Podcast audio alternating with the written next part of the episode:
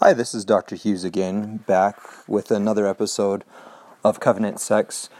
To start out today, there were two uh, little corrections that I wanted to make to previous episodes that I recorded. The last one is just an addition to the home based, gospel centered sexual education there's a there's a lot more to this, but one of the things that's been nagging at me over the last 24 hours, little over 24 hours since I recorded that episode, has been this one piece or element that I I think is integral to a home slash gospel based sexual education, and that is that healthy sexuality, nurturing and cultivating or fostering principles of healthy sexuality becomes a life preserver for individuals and a life preserver for, for a couple. I want to speak to the, the individual um, on, on this little addition to the last episode. So, nurturing these healthy principles of sexuality becomes a life preserver in that it helps to navigate or pull somebody out of troubled waters or move them towards safe harbors. And in that, I mean when somebody has a healthy understanding of sexuality and they've nurtured it in the ways that are congruent with their value system, that can help them navigate out of relationships, toxic relationships, or relationships that are developing into um, let's say, o- overly sexualized or relationships that are crossing value based standards. And if an individual is nurturing these principles of healthy sexuality, they'll be working very actively to have and live a life where their sexuality is a very important part that is expressed and uh, it, it felt and expressed in a way that's congruent with their value system. So if you think back on the, the principles of healthy sexuality that we discussed in the last episode, if an individual is working on those, they will be very astute to circumstances or events that would be counter to nurturing or fostering those healthy principles of sexuality. And those healthy principles then become this life preserver that can navigate navigate them out of those relationships. Sort of says to them, "Hey, this isn't in line with what I've been working towards. This isn't in line with what I've been nurturing and fostering over the last you know couple of decades of my life or the last 15 years of my life." Or whatever whatever it may may be since that individual has been working on these healthy principles of sexuality or this relationship is very in line with those things that I've been nurturing or there's some slight little changes but I can I can make those course corrections and that that life preserver of healthy sexuality can can be a, a real life saver in that it it can can help them navigate through those relationships and through their also through their understanding of their own body uh, sexual desire or sexual arousal that that is normal and healthy that comes about for each individual. They they don't need to run and hide or be scared of sexual arousal or sexual desire and they can instead have a healthy understanding of what it is, what it means, what it means within an eternal perspective, and how to how to nurture that at the various stage of stages of life and ages that the individual is, um, is exists. It also becomes a a safe har- or a life preserver in that it moves them towards a, a safe harbor. So once the individual gets married, nurturing these principles of healthy sexuality brings them to this safe harbor of their relationship, brings them closer, helps them to be connected, helps them to be present in their their their body and their spirit while they're being sexual with their their spouse and in a way that is in line with their value system and their gospel understanding and gospel teachings, and and then becomes a a, a huge strength for a couple, a truly bonding and and welding of the husband and wife, and um, and becomes a pillar of of their relationship. So, just to to recap, nurturing these healthy principles of sexuality, especially gospel centered principles of sexuality that are being built from before a child can talk all the way up through to the end of their life on this earth.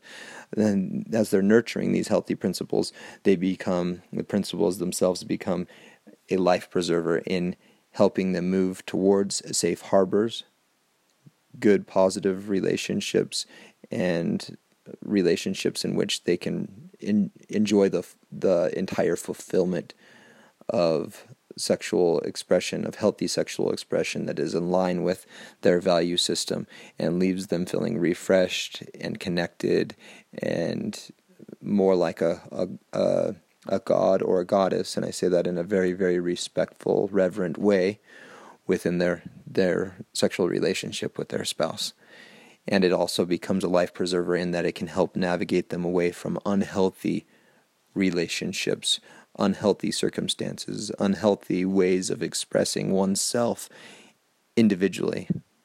Things like pornography and, and masturbation. So, I'm going to jump back to my first episode. There, uh, I'm sure most people, unless they're a therapist, a marriage and family therapist specifically, and and very keen on some of the rules and regulations and requirements in graduate school, probably would have missed this. But um, I'm a little bit of a perfectionist, so I wanted to go back and and make a few clarifying statements and and it's been a while since I've been in grad school, so this could could have changed. But in grad school, it is required of the 500 hours face to face clinical hours that a student gets in MFT, marriage and family therapy, that half of those 250 are relational hours. So there's more than one individual in the room, usually a couple, siblings, family. Then post graduation, they get marriage and family therapists get an associate license. It's a different designation for the the other disciplines, clinical social workers and clinical mental health counselors. But for M- n- neither of those are required to get relational hours, so this is not applicable to them but where it is applicable to marriage and family therapists or MFTs that have graduated from a, an accredited graduate school and have an associate license within the state that they're operating, they are required to get a thousand face to face hours, and half of those 1,000 hours, so 500 of those, need to be relational clinical hours. So, couples, sibling groups, families, partners, whatever it may be, more than one person in the room, re- relational hours. So, just a, a little correction to that first podcast. So, today, what I'd really like to talk about is a, a therapeutic model that I created. It created, excuse me. It's called SAAM, S A A M, and it's it stands for sexual attentiveness and accountability model. So SAAM, sexual attentiveness and accountability model. And I'm going to go into this in more detail, but just up front, I want to give you uh, just a really um, high up vision or view of this this model. And this is the model that I've operationalized and I use in my practice of covenant sex therapy. Yada yada yada. Um, so the there are two types of systems in this model that are important to sexuality and sexual uh, the sexual relationship, and those are systems within, and the systems within are mind, body, emotions, or you could say heart, but emotions and spirit. Mind, body, emotions, and spirit. Those are all the systems within, systems within an individual. The systems with without are the dyad or the relationship, the marital relationship, time, society, culture slash friends, religion, safety, context, and family of origin, or those the the family that one grew up with. This doesn't necessarily have to be mom and dad if the individual was raised by grandparents or maybe lived in a multi generational household. So systems systems without relationship, their romantic relationship or dyad, time, society, culture slash friends, religion, safety, context, family of origin. Context is uh, the context in which they live and exist. So, SAAM is. Um, let me let me let me backtrack a little bit um, before I talk a, in more detail about SAAM and those different systems and sort of how to conceptualize one sexuality and how to um, uh, how, how to work through this model as an individual and as a couple. So, sex therapy from its infancy was a very individualistic, narrow minded, narrow view sort of model. It comes from a medical model, and there are several different people that are the originators of sex therapy. But uh, what most people tie sex therapy back to are Masters and Johnson, William Masters, and uh, uh, Virginia Johnson, um, and and um, they William Masters was a gynecologist, and and so it, it really he's he's kind of the the head of this, and he he in their research and uh, intervention uh, took obviously a very uh, individualistic and, and medical uh, approach to sexuality. And so, because the originators and uh, um, uh, Johnson was a social scientist, but um, still, you can see the the heavily influenced sex therapy um, being heavily influenced by the medical model and an individualistic view. And this is, you know, I'm not saying med- medicine is this way now. It's still more this way than social sciences, than psychology and therapy is. But um, you know, it's come a long ways since that that time. But it was an individualistic model, and so a lot of the interventions and a lot of the viewpoints and a lot of the um, there weren't really theories, but sort of theories and uh, thinking about sexuality was very individually focused. So, any of the the cutting edge models, new models, new viewpoints are going to be really systemic in that they incorporate other elements or pieces outside of the individual.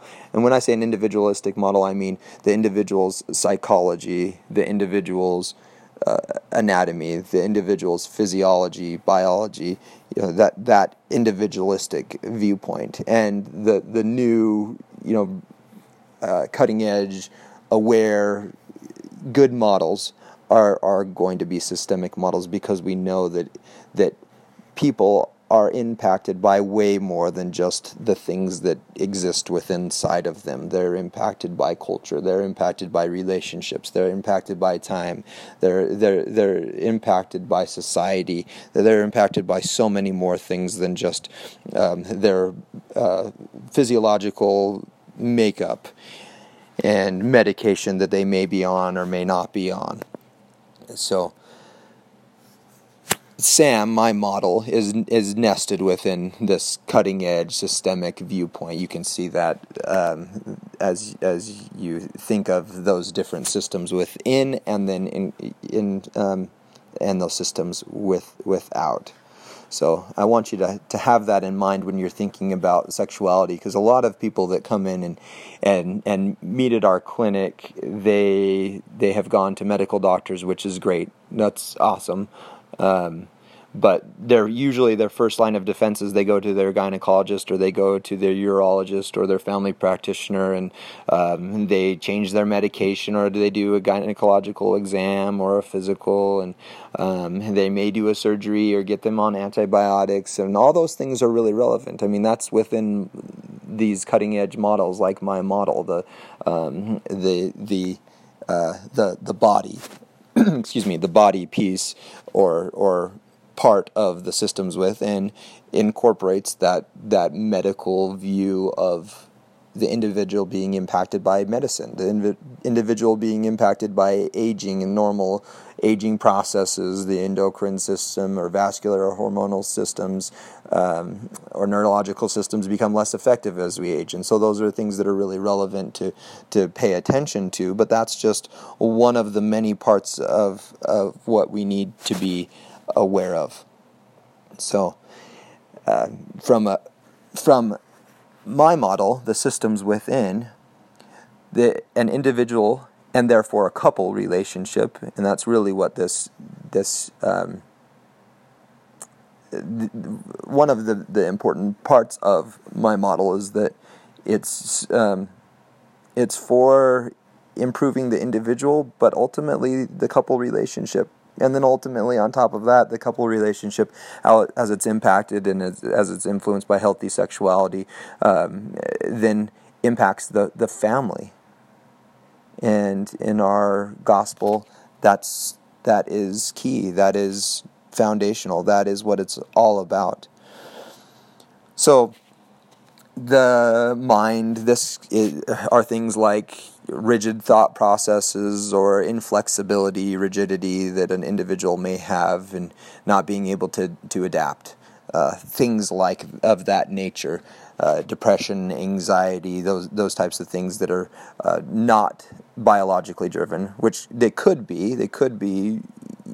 Um, an individual could struggle with depression or potentially anxiety, and it could be a biological or physiological origin. But in the case that it's not, those would fall within the, the mind part of the systems within body. I've already mentioned those types of things. The, the, the emotions um, of of the individual are are another piece or or element. Um, is this person um, more more emotionally driven? Uh, emotion wears emotions on their sleeves. Um, more influenced emotionally by relationships, events that happen in life. Um, is this individual able to connect well with others? You know what the the emotional strength or vulnerabilities of the individual highly influences their sexuality and is one of these systems within.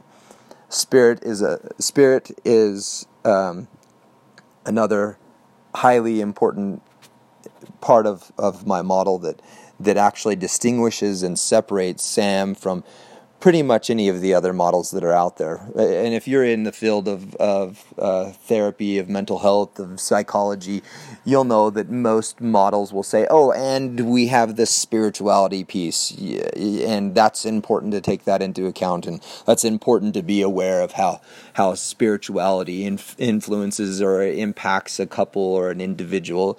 Uh, but usually the the chapters or the parts of the article or the discussion or the parts of the theory that are related to spirituality are very very small and get touched on very very little.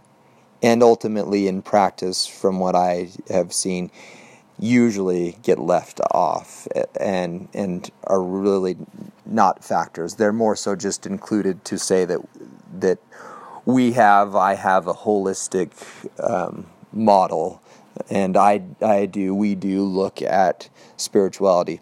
However, in, in my model, it is truly vital and important, and weighed just as heavily as all the other systems with, within this this spirit piece, and incorporating the spirit, being present with one's spirit during sexual expression and connecting the spirit and the body, the spirit and the body being the soul of man. It's so vital and, and important. Uh, just a little aside related to to this and the, the spirit and the body being the, the soul of man. Um, I'll give you a, a, an example unrelated to sexuality to kind of help help distill this point that I'm trying to make all all the more. So I I teach therapists at BYU. I teach practicum, and so I, I, teach therapists essentially how to be therapists is what it is. It's uh, practicum. We we talk about theory and intervention and, and how to deal with this case or or how to deal with these issues within a certain psychological model. And recently, a student had asked me um, I have this individual that struggles with depression, and you know there are some things that they can do, you know, like going and exercise and on and on, all this stuff that they can do. But for some people, you know, I'll, I'll have them go and exercise, and they're like, oh yeah, that that didn't really do that that much for me. And th- this student um, knows that um, about my my model and about my way of thinking and about this whole spirit and the body piece um, and this soul piece and how vital and important that is. And so they said, help me understand a little bit more about that because I'll tell my clients to go and you know it's important to exercise, but I don't really know what more to say on top of that that incorporates the spirit. How do you include the spirit into into running or in, into going to the gym or go cy- going cycling? And um, and I and I talked to them about. I, am an avid uh, cyclist. I like to to road bike, and um, and I said there are times when I'll go out and I'll jump on my road bike and I'll ride and I'll put in you know x amount of miles, and it's a good workout. It's a good physical workout but I I leave that workout not feeling connected to my body, not feeling connected to my soul, not not feeling closer to God, not not feeling uplifted. And there are other times when I'll I'll go cycling and it will almost be this spiritual experience. And in those times that I that it is more of like this spiritual connection experience, this where this the the spirit and the body are are close and intertwined, I'm mindful I'm present. I'm not letting my mind, you know, just wander off in into la la land or just counting the miles until I'm done or um, you know thinking about the things that I need to do later that day. I'm really trying to connect with my body, with my spirit, try to hear what my spirit's trying to tell me. My, I may let myself kind of float off into another you know, uh, um, outside of what I'm doing cycling, but it, it's not floating off thinking about all the things that I need to accomplish that day because then I'm not connecting my spirit and my body. And, and so, um, you know, I'll, I'll be out there and I'll be cycling and I'll, you know, be working hard and I'll, I'll, I'll listen to my spirit and what it's trying to say to me. And sometimes it's very much integrated into what my body is doing.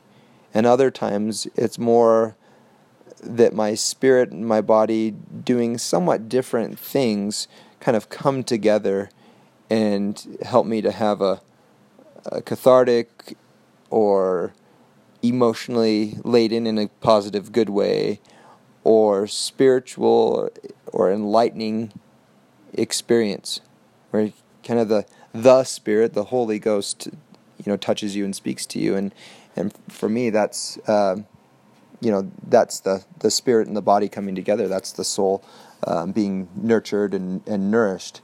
Um, that may also look like me thinking about the I, I cycle uh, along the Wasatch Front, and so thinking about the beauty of the earth around me, thinking about this a beautiful orchard that I'm cycling past and its history and if it could talk what it would say.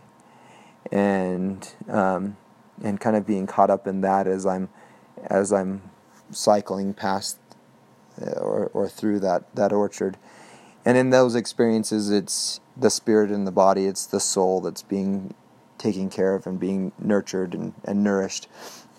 And uh, and so those are that's an example of how to intertwine the spirit and and the body, how to bring the spirit into one's existence, one's life, um, and and there are very much so ways of doing that in the sexual relationship and, and this model that I use. This it, it posits the very importance, the the the necessity to do that. So systems without the dyad that's the relationship. That's uh, can i be vulnerable? Can i connect? Can i feel close? Can um, is there uh, you know am i too anxious within my relationship that i come off as needy? Is and then that that pushes my spouse away or do i come off in my relationship as as avoidant and distancing myself from my spouse or my partner? Are there couple issues that need to be resolved um, is my spouse or my partner's sexual struggles and lack of ability to to um, to work on their own sexuality is that impacting my sexuality? That's the the the dyad piece. And as I've said before in other podcasts I I am completely happy answering questions if you want to shoot me out an email and uh, get to know a little bit more about these different systems within and systems without. My email is anthony at covenantsextherapy.com. I do want to say I, I am overwhelmed by the acceptance of this this podcast that I've begun. I've only done three episodes, this being my fourth episode, and, and there have been several people that have favorited this this podcast and that have uh, been following along and, and listening to the podcast as they develop uh, these new episodes. And I, like I said, I'm I'm overwhelmed by the the greeting and the welcoming of these people that are out there that are looking to to learn and grow from uh, from this podcast. So I, I this is a, a, thank you to all of you that are out there that are that have been listening. Um, feel free to email me some questions that you have, and I'd be happy to answer those during subsequent podcasts. Okay, let's see. Where do I, I want to go from here? I did want to talk about um, perfectionism and productive anxiety a little bit. Um, that's something that uh, I was able to make work for me somewhat during graduate school. I it's part of the reason why I graduated many months early from a PhD, a pretty rigorous PhD program, uh, was this productive anxiety, but oftentimes perfectionism and um, anxiety are very, very much manifest in the sexual relationship and um, do not allow one to be present or mindful or or enjoy sexual expression because that that very rigid thinking that this anxiety that kind of drives and moves and doesn't allow one to just sort of sit and soak in what's happening and be present. So, I do have a um, a number of of people that I've worked with across time where this is this has negatively impacted their their sexuality and they've needed to learn how to work with this. All right. Um, being introverted, extroverted, those things um, at times will will impact sexuality. You know, extroverts sometimes uh, may have a difficult time being engaged enough within a relationship. Um, you know, they're into so many relationships and activities, and you know, just kind of go go going so much, or or talking so much that they don't allow the connection um, to to be created in their relationship because their spouse may um, may have a hard time jumping in and, and, getting a word in or feeling close and connected and, and maybe at times it just feels a little bit more so could feel a little bit more so um, uh, depleted possibly or um, you know that this this other person just kind of spouted off all these ideas and thoughts but they didn't give time and space for me to to offer my insights and my thoughts and, and for me to feel connected because I do it in a different way possibly than, than my spouse that's that's extroverted. Um, not that there's anything wrong with being extroverted or introverted. Um, the introvert may have a difficult time uh, being beckoned out of their shell and being vulnerable and connecting um, with their spouse or their partner, or saying their sexual interests or needs or desires or uh, longings or curiosities. Um, or their extrovert might come off as too over overpowering um, or too assertive, and that could cause the the introvert or the less expressive partner um, to kind of go inside themselves and and hide a little bit. Um, and so there's a delicate dance that, that needs to be done there at times, and and also just a meta meta communication um, just conversations about the process that's happening um, can help alleviate a lot of that.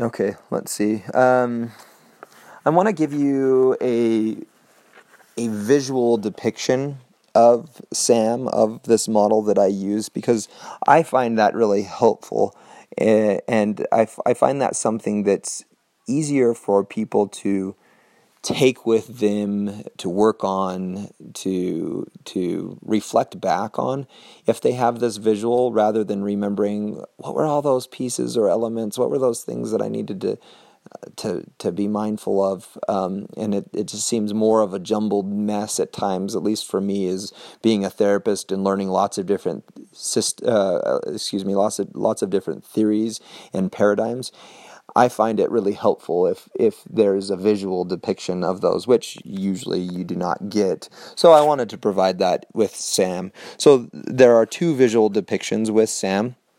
Um, and the first, I want you to imagine that your sexuality is a raft floating along a river. Uh, there are there are um, a few things that our sexuality or our raft comes equipped with and there are a few other things or items that maybe you've deemed important for your sexual journey. Uh, so your raft comes, uh, your raft and its stock, what it comes with, are those things that you, you you know that you choose to bring with uh, with you with your sexuality with your raft are the systems within.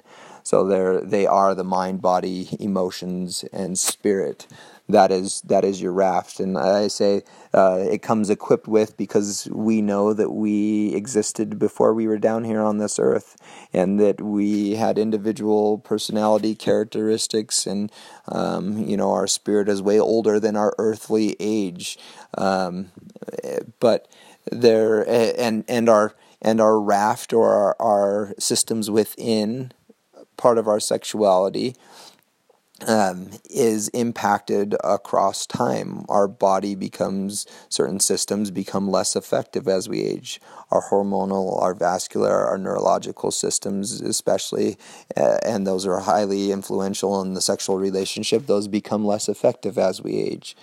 Um, our our ways of thinking, maybe rigid thinking, possibly becomes a little bit more flexible as time goes on we nurture a, a, a, better relationship ideally with our spirit across time. Or maybe our spirit gets dampened or weakened as as we age and as as we move through the the journey of life. And and so um, you know if you're you're to think of this this raft as the individual or the systems within pieces of your sexuality you can see how maybe a raft becomes weathered by the water, weathered by um, uh, the the land, weathered by rocks in the in the in the river in the stream, and um, sometimes it uh, loses pieces or parts, or those get damaged and and sort of drag and slow the raft down, slow your sexuality down, and other times the water might smooth out the wood um, on on the the under part of the raft and help it to move more swiftly and to be able to navigate a little bit better. And the sailor on the, the raft might uh, adapt with the changes to the raft and find some some better ways of getting this. Um, raft that's been in existence, the sexuality systems within sexuality pieces that have been in existence. Find a, a, better way to to make those work together across time, um, as opposed to when when this this individual first, the sailor first started to sail out. The sexual, uh, so, excuse me, the the second sexual, man, I can't stop saying sexual. Um, the second visual depiction of SAAM is the river and um, and and so I, I want you to think about this river. The river um, rivers are wide at some points, narrow at others. There might be sandbars. There might be trees protruding, or rocks, or fallen uh, timber or lumber um, along along the river at certain points. There might be smooth or turbulent waters, fast moving or slow waters. Excuse me high or low tide. There could be um, a storm off in the distance uh, down down down river. There could be clear sky skies. There could be a storm right where you where you're at. Uh, but broadly, the river represents life. Okay, so the, the river represents life this is is or this is things like romantic relationships. This is the dyad, time, society, um, culture, friends, religion, safety, context, family of family of origin. These are all the systems without. Um, this is you know your value your value um, uh, your your value system, your belief system. Um, you know these are all the systems without the individual and um, and these, like the raft, like the systems within, these can adapt and change and be different at one juncture than than another juncture. Friends change, or uh, friends change viewpoints, or narratives, or messages that they they give to you.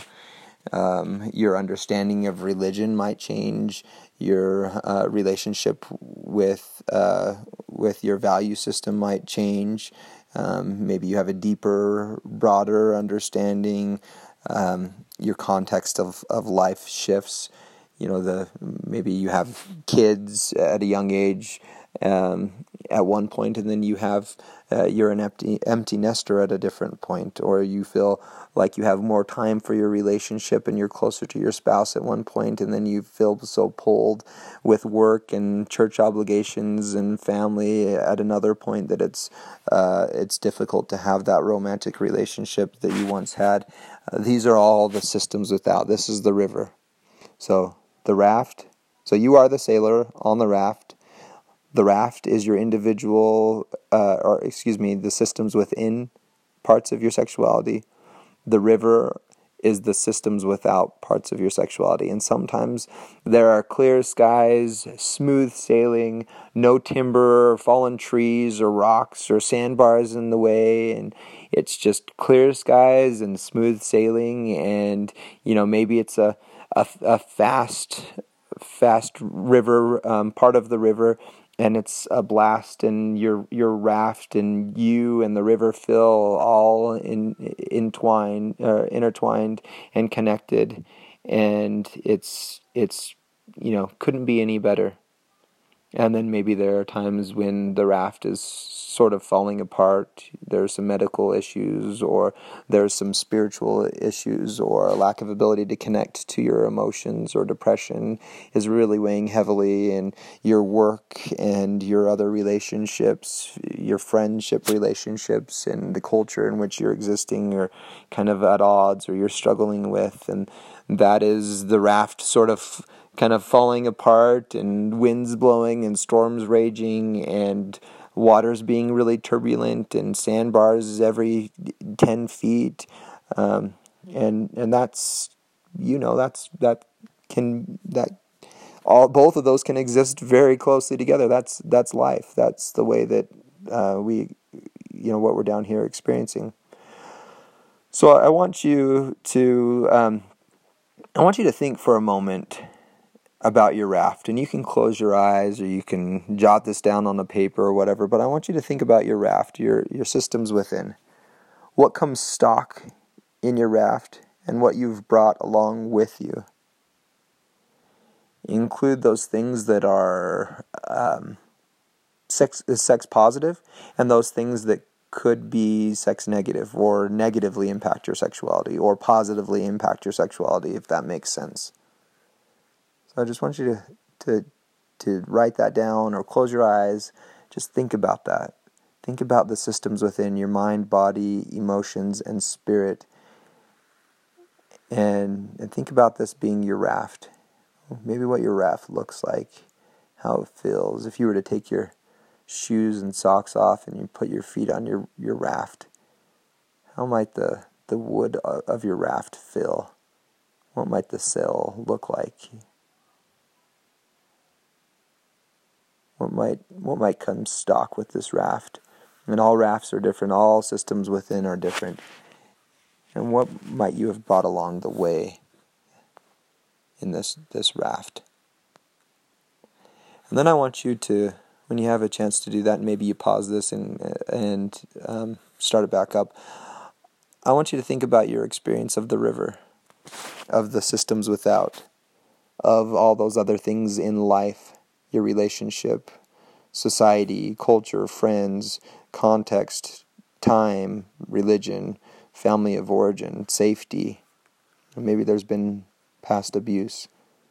Or maybe there have been negative messages from your culture or your family of origin concerning sexuality. Or maybe you've gleaned just um, a male centric view of sexuality from media and from friends or from culture. Or maybe it's been sex positive. Maybe you have a vital, uh, a vibrant um, relationship and connection with your your spouse. Maybe you have those around you that are very sex positive, but you've struggled being open to some of their their their ways of thinking and and looking at that. I just want you to think about that for a minute. I'm going to just be silent for a minute. I want you to think about your river, all these systems without.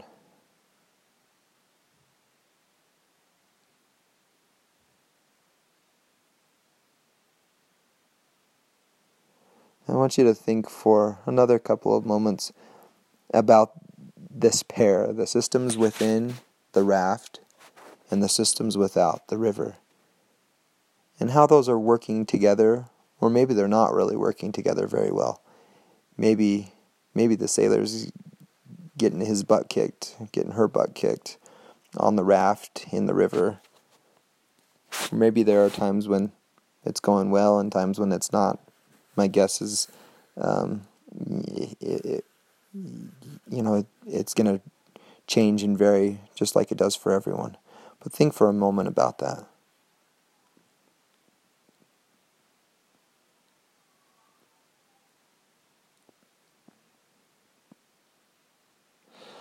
All right, so in in keeping or in line with this idea that uh, life is evolving and changing, so does the river. The river ebbs and flows, it storms and shines. So does life.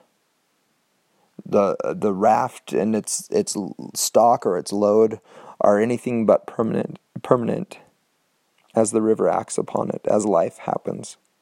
A newborn baby impacts sexuality a, a, a job loss or job job gain impacts sexuality. Kids leaving the home impacts sexuality. Depression affects impacts sexuality.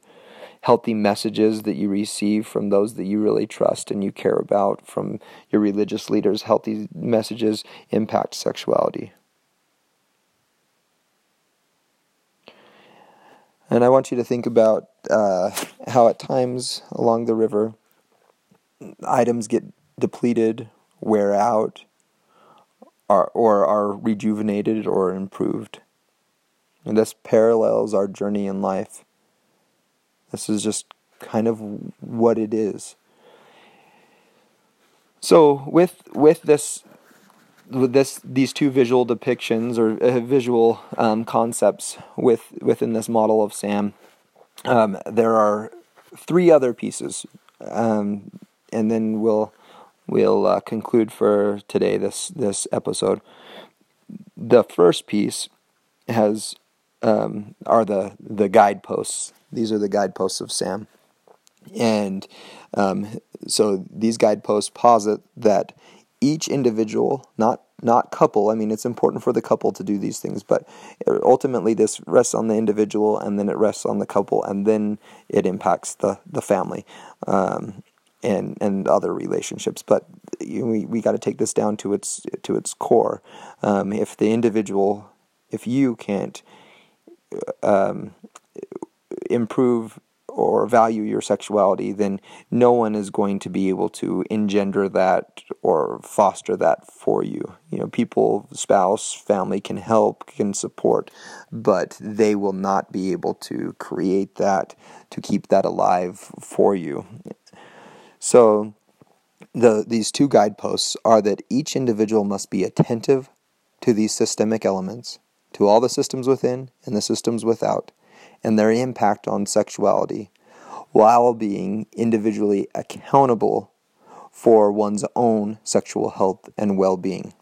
So, SAAM posits that each individual must be attentive to these systemic elements and be accountable for one's own sexual sexual health and well being. So, um, there there is um, as I as I mentioned one last piece as you're thinking about this, the broad understanding of this this model, this concept, and um, that is acceptance. Acceptance that that we are all different. That life circumstances are is different for us all.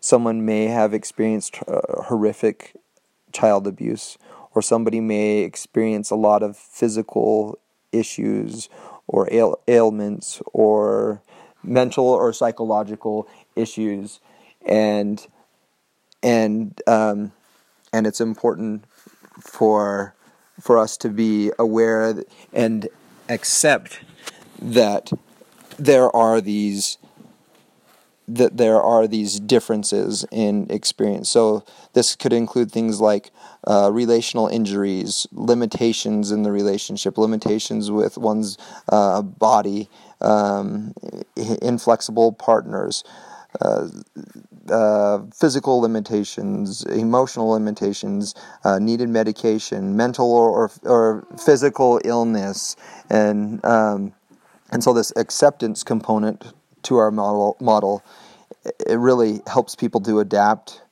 to um, see that they do not have to be perfect see that they you know their experience and, and journey and uh, attentiveness and accountability piece may differ for them than it differs for their their uh, maybe their partner that has perfect health or that has um, you know pretty solid mental health. And for them they may really struggle with mental health. Uh, that doesn't mean that they don't work on that but that just means that they're they're um, they have a certain level of acceptance and a certain amount of uh, work that they would do that's different than their uh, their partner or their spouse or their friend or family member, and that what they're trying to achieve, uh, their expectations, where they may end up, might look very different than it does for for a loved one or a friend or uh, their spouse that um, doesn't have those same things that they need to accept. This could be, you know, somebody that's working very hard on their sexuality, but their spouse or partner is not quite ready to do the same type of work that they're willing to do, and we we can't. Um, one of the things that I see as a as a big struggle is that uh, one partner tries to tries to um, uh, takes takes responsibility and accountability um, to be to work on um, the sexuality in the relationship takes that all upon themselves, and the other spouse oftentimes you you see this the other spouse sort of enables this this um, this interactional pattern. So you'll have one spouse that that really highly values sexuality, and they're reading all the books, and they're reading the books to their spouse, and they're talking, you know, bringing up points of discussion with their spouse, um, and uh, they're encouraging them to go to therapy and work on certain things or uh, try different things, um, and and the way that the couple has sort of worked it out, um, unwittingly, is that this one spouse is going to caretake the sexual health and the sexuality of the other spouse.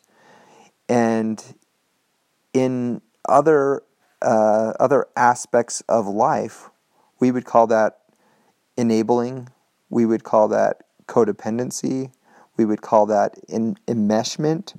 We would call that maybe riding on the coattails of a, of another of another's spirituality um, and we wouldn't it would be un, unhealthy and we wouldn't stand for that but oftentimes what i see especially within um, the the this our culture is I see I see that happening a lot, and um, I see that typically with the male being more responsible for the the um, the wife's sexuality. And not always. I, I have people on my caseload that I meet with right now where that is not the case. But a lot, a lot of times you see that. And we would not stand for that um, with emotional health and emotional well being or physical issues. I mean, if, if your spouse struggles with something physical, you're not going to be the one that's always calling to make the doctor's appointments and taking their, them there to them and making sure that they get their medication uh, for whatever the medical issue is. I mean, maybe you'd be a support, maybe you'd drive them um, maybe you'd really encourage them, but they need to be individually account- accountable for that. Um, same thing with addiction recovery. I mean, they're they're never going to recover uh, through their their addiction if if they're expecting their recovery to come from a spouse or partner or, or loved one, and and so you know we know that doesn't work. And same thing with the sexual relationship. So I'm going to to end today um, with just a, a few important insights um, for you as a sailor on this this journey, on this voyage. Um, so, just a couple things that I want you to, to think about. Your your raft or sexuality will go down the river of life, no matter if you choose to be on it, attentive and accountable or not. I mean, life will happen. Your sexuality exists whether you foster and nurture healthy sexuality or if you ignore it and let it, you know, fall apart. I mean, you, you, your, your raft is going down this this river. It's going through life either way. I sort of support or propose that if it's going to happen, you might as well, and, and you're you're struggling with kind of accepting that and working on it you know it's going to happen, and so you might as well try to try to make something great of it. Try to make something better of it. Um, the the other uh, the next thing is choose to be an active and uh, present sailor on your raft. Um, so at times in life, people choose to be an active, present sailor. Um, and they're doing things to work on their sexuality to to improve their sexuality. And then other times maybe even for periods of, of years they allow this to to go by the wayside and they just kind of let their raft float down the river and bump into sandbars and trees and rocks and you know let life and these systems without beat up their their um, systems systems within and beat up the sailor and and um, and you know, I, I I'm saying let's let's be active and involved. Let's be let's be present sailors. So ask yourself that question: What type of sailor will I choose to be? A true sailor will be um, one one with the raft, one with the sea. Uh, a poor sailor will allow the raft or the river to overcome it. I mean, you you hear those stories. I don't think many of us are truly, um, you know, in, in real life sailors nowadays. But you hear those those stories of long ago of, uh, you know, when when there were lots of sailors and when that was a way of life for um, many many people, and and um, you know those those true sailors were were a part of their raft. They were a part of their river. They were a part of their their voyage it was all all one. And I think I know that as we do that, we will become, um, we will have healthy sexuality, and it will be an integral and and congruent part of who we are. Uh, the next problematic sexual behavior this uh, is, are things like hypersexuality, compulsivity, impulsive sexual behavior, or sexual addiction. That the the idea of that is uh, is sort of um, letting the raft take over, letting the the systems within sexuality systems within components or pieces take over and become entangled with the sailor. The sailor is is uh, so uh, codependent on those, so self identified with those uh, sexual components uh, within that they they overcome the sailor.